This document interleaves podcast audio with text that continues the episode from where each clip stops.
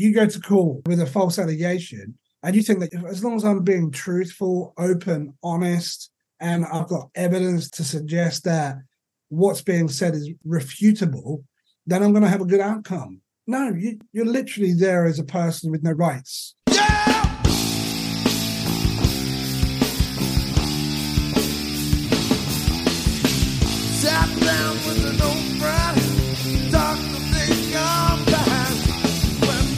Welcome to Why Daddy Never Cries podcast with your host, Chuck Kelleher.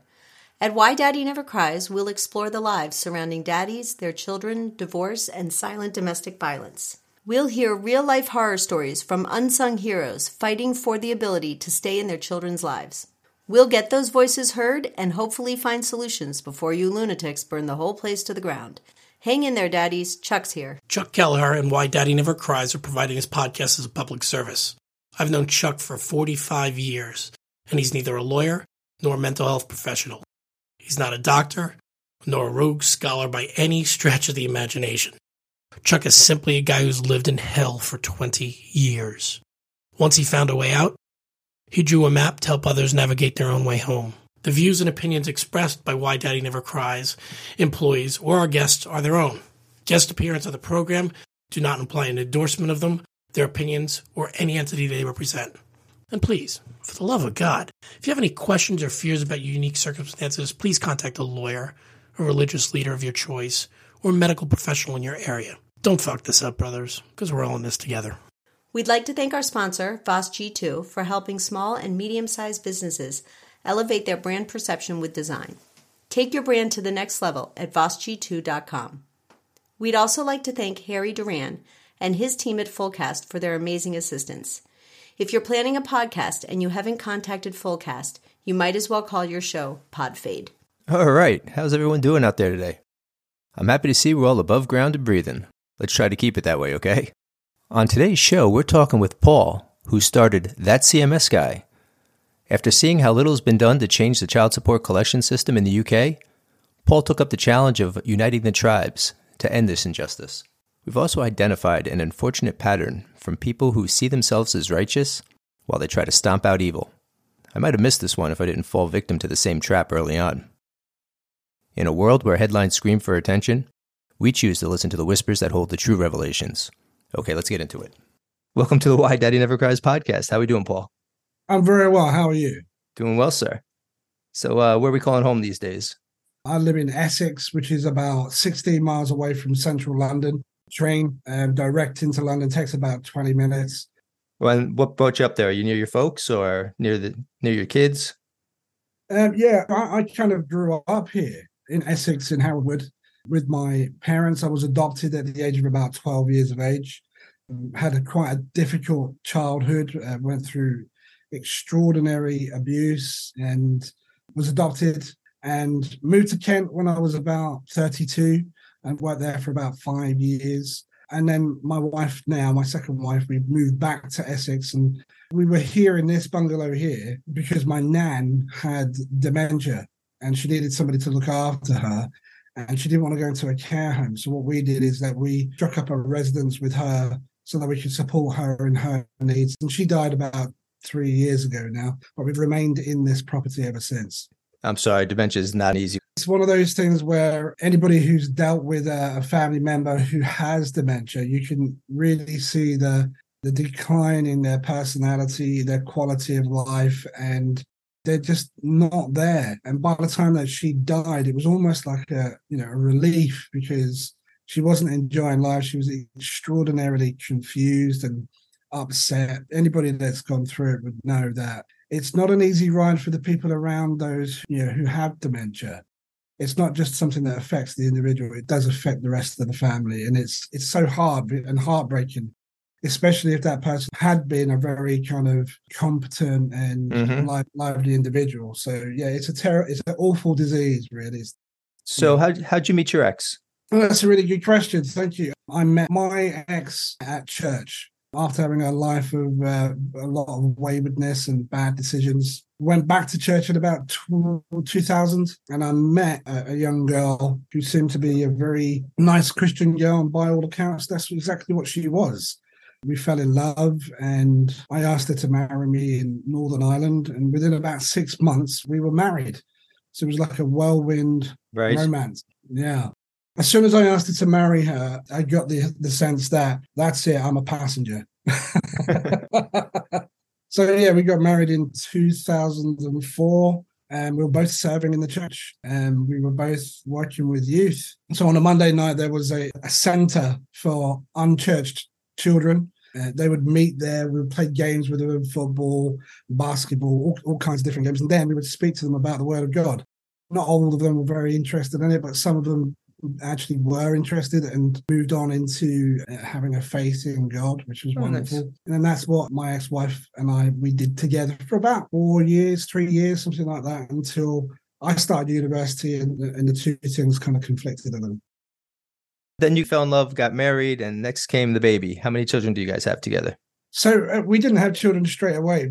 When I married my ex, I I didn't really have any qualifications. I didn't really have any skills and all I had was a desire to help. So what I did is I became a support worker, working with adults with learning disabilities.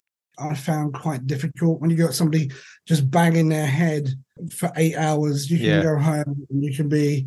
This is just getting to me a little bit. Just know? a little bit. It was a very low paid job, and my ex had a quite a high paid job. So I, I just went into that it's all shift work. So sometimes you'd be on day shifts, like yeah, from eight to eight at night, and mm-hmm. then others be on a, a full waking night.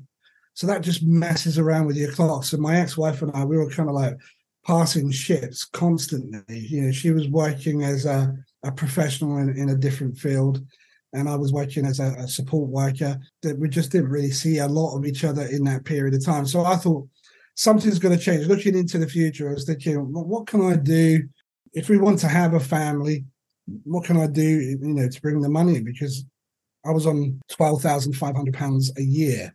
That's not a lot of money. You can't really survive on or bring up a family on twelve thousand five hundred pounds per year, not including tax. Right.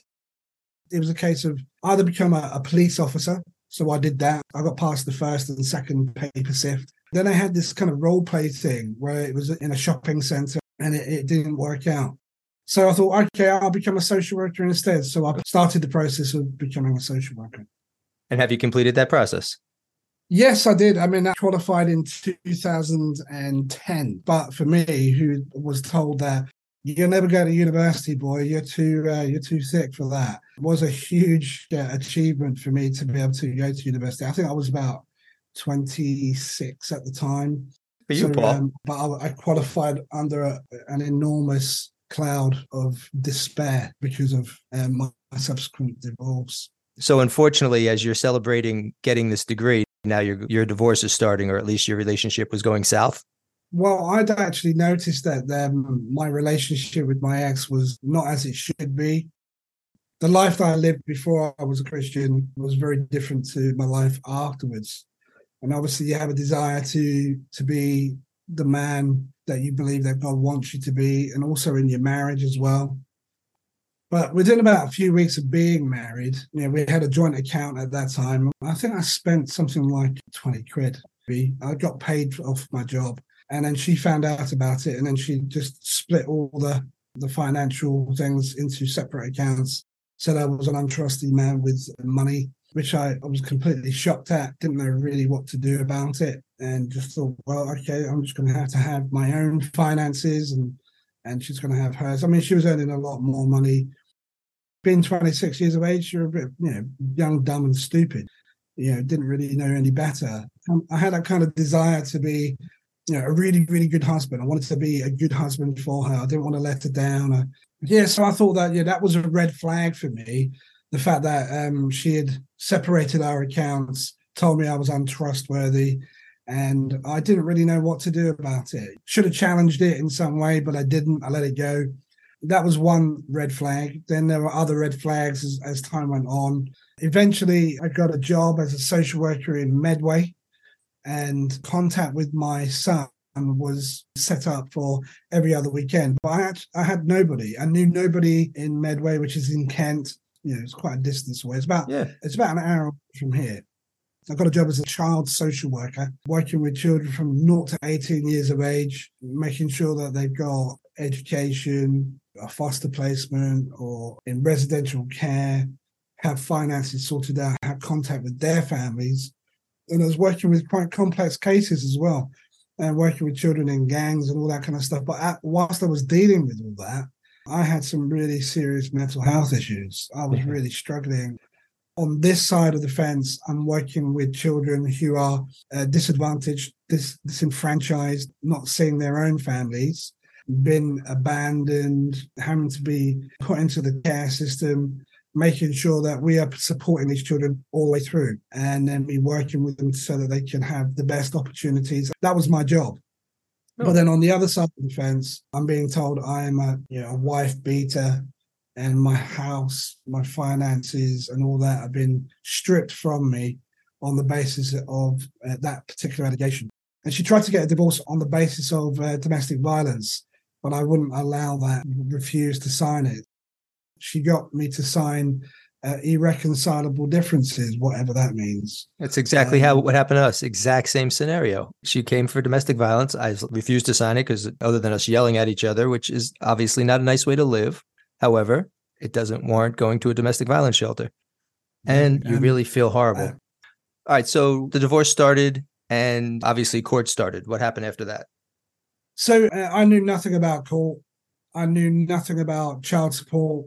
I knew nothing about where I stood legally in this scenario of two parents who are trying to resolve contact. I had no idea. Up until I went to court for the first time in about 2013 or 2012, I even had ministers threatening me and saying, unless you do this or provide that bit of information or whatever, you're not going to see his son. So I even had people who call themselves Christians who are in the ministry seeking to control my ability to see my son or not.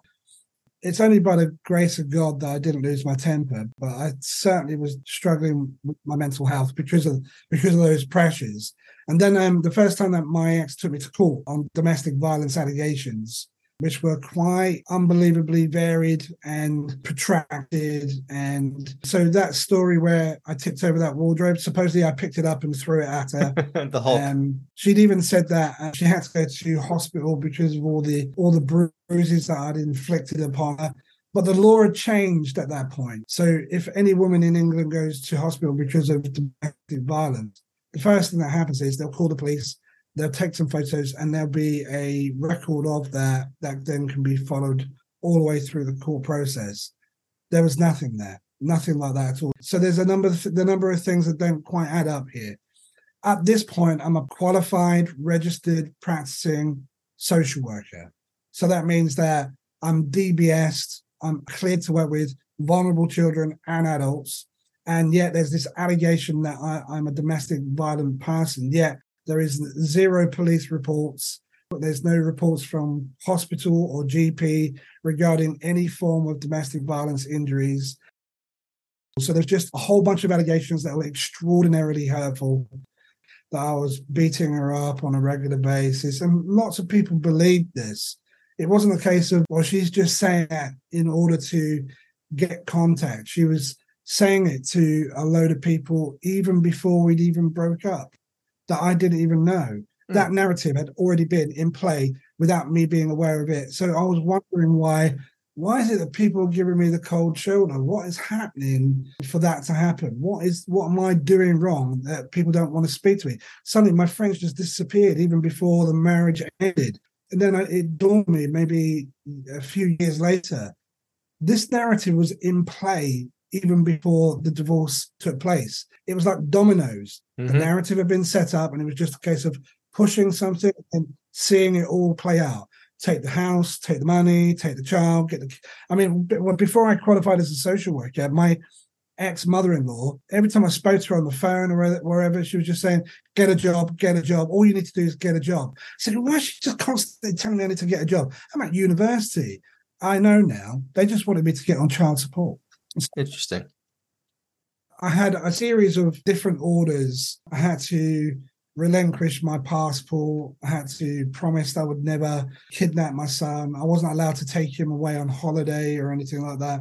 I even found out that one of the, the ministers at one of these churches had written an allegorical book called Princess and the Dragon.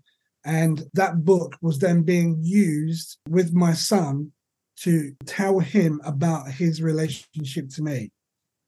Obviously, you're not so the that princess. story was, uh, yeah, exactly. So basically, you can uh, quite quickly come to your own conclusion. The princess was her, I was the dragon, and and then there was this hero, this minister who wrote the book, who came to save them, and this was being told to my child to confuse him to his relationship with me, and that was very very early on, and I was absolutely outraged by it. But well, you don't live in Stroud anymore. What happened when you left? So what happened is, is that we left that church in Stroud and moved back to, to Harold Wood. Those leaders said that they wanted to maintain the relationship with my son and with their own son and would like to uh, make it possible so that they can be pen pals. I was being a bit naive, I suppose, but I just gave them the address of my ex wife. But that letter that I'd sent on to my ex meant that that leader was then able to communicate with my ex and say, "Oh, he was this, he was that, he was da da da da da," and they they met up and then agreed to make a false allegation in order that they could take me to court and then remove contact. Right, got it now. Understood. How, how did this affect your overall health?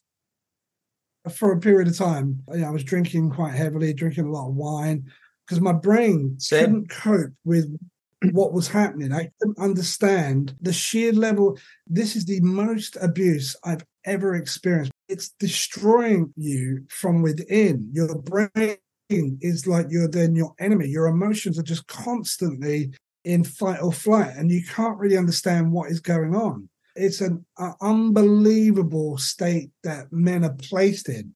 And I think that the, the legal system even in America, they all know this. They all know that this is a play against fathers. So you you go to court with a false allegation, and you think that if, as long as I'm being truthful, open, honest, and I've got evidence to suggest that what's being said is refutable, then I'm going to have a good outcome. No, you you you're literally there as a person with no rights, and your rights are being removed on the basis of in this country, we have the Children Act 1989.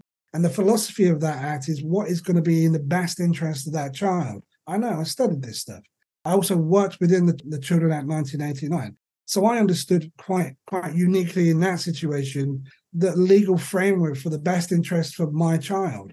It's not about me or how I feel about it. It's going to be what's ultimately going to prevent my son experiencing harm. And it went on for years as well. I went to court with my ex for about two or three times almost every year up until about 2018 where it culminated in a hearing. How long did you not see your son for again? We went to scotland my wife and i um because we got remarried.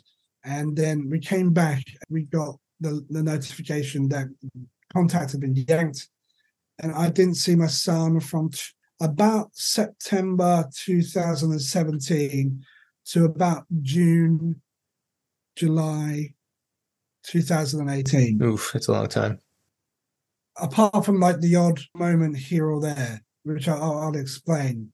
So all of a sudden, I'm in a hearing, and there's a process now of a big fact finding, complicated hearing that was going to that culminated about June or July. What had happened is that when I moved back to this area here, I was having contact with my son. I, I made a bunch of mistakes in my openness to to my son. I said, "Would you like to see us like more often?" Because now I'm in this area, that might be possible. It's not his fault, but he went back to his mum, said that, so she immediately set up a process of putting him into counselling, you know, for this abuse that he was receiving. That was with the school that he was attending. And actually, she was very, very good. She was a proper child counselor, very child centered. She also got in contact with another counselor who was um, who was recommended by her mother, who I would imagine to, to say is a narcissist. And she connected with this this child counselor. And these child counselors, they're not actually regulated by anybody. They can do pretty much whatever they want. So if they have, for instance, a feminist ideology and that is about hating men and hating fathers, they can just communicate with a mother and then just decide that, yeah, yeah, I believe that. I'll write that my thing. Your ex-husband, he's a child abuser. Now, the power that these child therapists have is that that's a document that then they can then go and defend in court. And there's nothing to corroborate it other than this supposed child centered work that these counselors have done.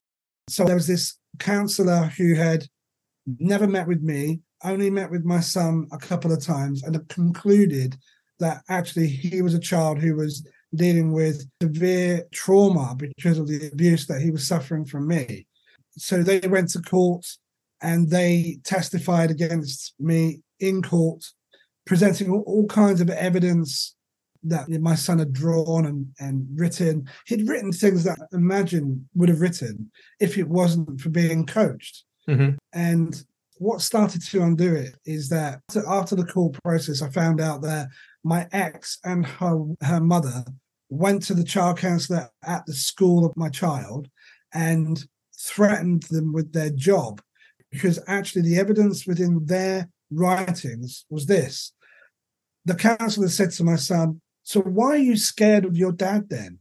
And my son said, I'm not scared of my dad. Why is my mum saying that? And mm. that's it. That that started to unravel this idea of that my son was afraid of me in some way. And then the judge was actually quite fantastic in this particular issue. He actually gained the confidence of my ex because she had this diary. From the moment I said that I was trying to get 50 50 contact, because in, in England, you can get 50 50 contact if you're in the same area. And we were in the same area. So that's something I was going to apply for. I should have just done it and not said anything to my son. Mm-hmm. Anyway, from that moment, she was writing a diary of all the supposed interactions with my son that would be then evidence to present to a court of the abuse that he was suffering that, that I'd shouted at him, that I, I'd starved him, that I'd, I'd done all these terrible, terrible things. Not one of those things was true. Not one of those things could ever be corroborated in, in reality or in fact or in evidence. One of the main bits of evidence that kind of undone it was the counselor from the school had asked my son the question, Why are you afraid of your dad? A direct, kind of open ended question. Mm-hmm. Why, are you afraid of your dad? I'm not afraid of my dad. Why would my mum say that? And she was going to present that evidence to court and was quite happy to do so until she was threatened with a job. Because we had evidence that she had threatened that counsellor with their job, that evidence was not presented by my own barrister for quite some time. We said, we need to present it. And then once it was presented, he wanted to relook at the evidence, relook at the, the case, because kind of identified that was playing the system. In criminal court, if you are accused of a crime, you are innocent until proven guilty. Right. But in a family court, you are guilty until proven innocent. In this country, as it may be quite similar in America, is that the philosophy underpinning everything in family court is the mother is believed until proven otherwise. The children are best placed with the mother, despite proof that suggests that they are abusive to their child. I've worked in social services. I know that they will work endlessly with a mother who's proven to be neglectful, abusive, uh, destructive, doesn't care about the needs of the child. And then you might have a father who's got like a little alcohol issue, but is really interested in working with the child, they would just brush that person off and continue to work with that mother. So there's a huge difference in how they view parenthood in this country, which I think is similar in America. And that is a painful place to put any parent because what happens is you're accused. And so social services then yank the child out of your life. And then you have the Spanish Inquisition on every aspect of your life to prove that you're a worthy parent to be in that child's life. I was working still as a qualified social worker holding a caseload of about 15 to 18, all children, none of my own, but my own child, I'm not allowed to work. So there was a huge disparity in terms of mm-hmm. what was going on in my life. So now that you're involved in activism, where can people find you? I've got a, a channel on TikTok that's called the That CMS Guy, and that covers every single aspect as possible that I can cover as I'm learning it and working and collaborating with other creators in relation to the child support system within the UK, which is corrupt, it's rogue, it causes about a thousand deaths per year of, of non-resident paying parents. It collects false arrears. It has a billion pounds nearly that has just disappeared and paid to whoever we don't know. It has a reputation of destroying families. But what it's meant to do is to allow parents who are split up to arrange financial support for the child or children that they have together in a way that's amicable and neutral. But it doesn't do that. It takes a very one sided approach view and actually fails them both in both directions because money that's meant for children isn't necessarily getting there, but yet fathers are paying over and above what they earn, over and above what they are able to pay. And it's placing lots of fathers in financial duress and to the point of being so overwhelmed that they're taking their lives. The child support system does take people's houses for like two to three thousand pound debts, which I've heard, which is a huge horror story. My own case is that we were very open with the child support. You think if I'm open, if I'm being honest, then things will resolve themselves. We're, we're dealing with a government agency. We're not in another country where the governments are less interested in their population. We're in a evolved UK of equality and rights. So therefore, if you're dealing with a government agency, all you need to do is be open and truthful, and you're going to get a good result. You would think. You would think, but not with CMS. But my own particular case is that we were very open and honest with them, gave them all the information that they needed to take child support, wanted to be a very good and dutiful father, didn't want to be labeled with being a deadbeat dad, which mm-hmm. is like a universal uh, Western uh, terminology. And that is seeped into the culture in order to allow there to be a, a disparaging view of fatherhood, especially if you're a father who's in a broken relationship with the mother. A deadbeat dad who's not able to pay for the child is a dad that deserves everything that the, the society can throw him. Well, we know that's not true. There are many fathers out there who want to do the best by their children and want to pay for their children and also want to have a relationship. Many fathers out there are paying for their children and not seeing their children at all. So that doesn't seem right. That doesn't seem like a fair society where you're expected to be entirely responsible for a child you never see under the false allegations made by a jealous or angry and bitter twisted spouse that just doesn't seem like a fair way to operate society what happened to the uk's child support system what happens there there was a company called the csa the child support agency and that changed over to the CMS, the Child Maintenance Service, in about 2012. There are a whole bunch of accounts with the CSA where they had collected nearly a billion pounds worth of revenue from these fathers, but then deleted all of the records for the mothers to where it needed to go. Now there's been a change of name, like a window company that's gone bankrupt, and it's uh, Windows R Us, and by the next day it's Windows Forever. You know, right. They, they just changed the name. It's the same thing with the Child Support Agency, I believe. They're just spreading over this unimagined debt, this debt that doesn't even exist, over lots and lots of fathers, and forcing them to pay this arrears that doesn't exist. The National Audit Office has refused to sign them off for about 10 years their powers are to go into the CSA and see what's going on there. And uh, for about 10 years, they've not been able to sign them off. So that gives you an indication about where they are They're a business making lots of money, and we don't know where that money is. So, how does that CMS guy help? Lots of men go to court with the piece of paper that comes through the, the letterbox. Mm-hmm. And so they've got no ability to be able to refute the money that they're they're saying that they're owed. We went to court about five or six times last year, refuting the money that we owed, and we were able to prove it, facts and figures. I actually developed a folder which cross-referenced absolutely everything. And this is where I came in because I'd done the work and done all this cross-referencing and provided a, a folder for CMS. And I had a folder and I said, look, you can look on any page upon anything that you're asking me, and I'll prove to you I don't owe you anything. I realized that this is a system that's broken. This is a system that is not just uh, persecuting me, it's persecuting all fathers. And I, I needed to look further into it. I needed to understand because I buried my head in the sand.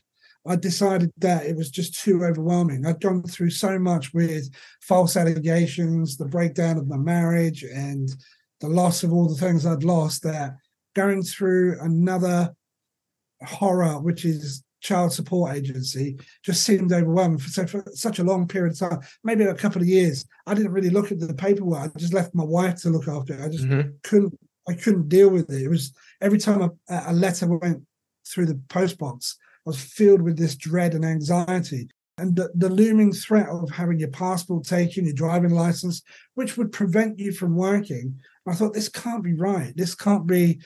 Why is it that men are treated so disparagingly just because they want to be in their child's life, just because they are the fathers? Surely childcare is a joint effort. Surely, if both parents are working and have financial means, they'll be able to come to some form of arrangement to uh, provide for the child between them. Because so I started to look into it, and there were certain individuals who had gone through the CMS as well, who had done some real deep dive exploration into every single aspect of the uh, the CMS. Brian Hudson. Brian, Brian Hudson. So I wanted to look further into what's going on here. I want to know why is it they can just say that I owe so much and it, I can prove that that's not the case, and yet they can just disregard the evidence as though it's not ever even be presented. So I, I did what everybody does. They look on YouTube. it's my saving I, grace. exactly. And I found Brian Hudson. His marriage broke down and he faced false allegations, I think. And he, he was a man who had quite a successful business worth over a million quid, I think. The assets of that business was being drained by the CMS. He ended up losing that business, ended up losing his livelihood, had to live in a camper van or a trader tent or for a period of time. He was an individual who was interested in data and so he would drill down into the data. So he wanted to find out a little bit more about the CMS2. But he actually did some really interesting research. Actually, I'm surprised it's not a national scandal because he's proved there's a correlation between the way that they deal with fathers and fathers' deaths or non resident parents' deaths. But CMS don't want to see that link because the moment that there is a, a link proved, say in court, that's it. It would be a watershed moment, and people will be sued left, right, and centre. Oh yeah. They do not want to acknowledge that the way that they're impacting others' lives is causing them to commit suicide. Do you know Brian personally? I've never met the guy, but you can definitely tell that he's done all the research needed to expose the CMS for the corrupt monster that it is in order to pump out the deadbeat dead trope to keep the, the, the wheels turning in terms of their ability to be not culpable or, responsible uh, for any of the, the harm they cause. But what that did, there's a charity in the UK and it's registered in Wales, and that's called Split the Difference. Brian Hudson connected with Sally Ann Burris, who is the, the founder of Split the Difference. And they did a lot of research together to come up with a plan, a strategic legal plan in order to challenge the CMS. They've written to the governments, they've They've done their research across the countries, across borders, and worked out what the correlation is with the Istanbul Convention and how there is a country to country agreement on how they're going to impact policy from the top down in all spheres of, of society in the Western world America, Canada, the UK. That is a top down agreement in the Istanbul Convention. You can check. I've also done a video on that as well. Shoot me a link to those because I'll definitely put a link to them in our show notes. I, I will. I, I will do.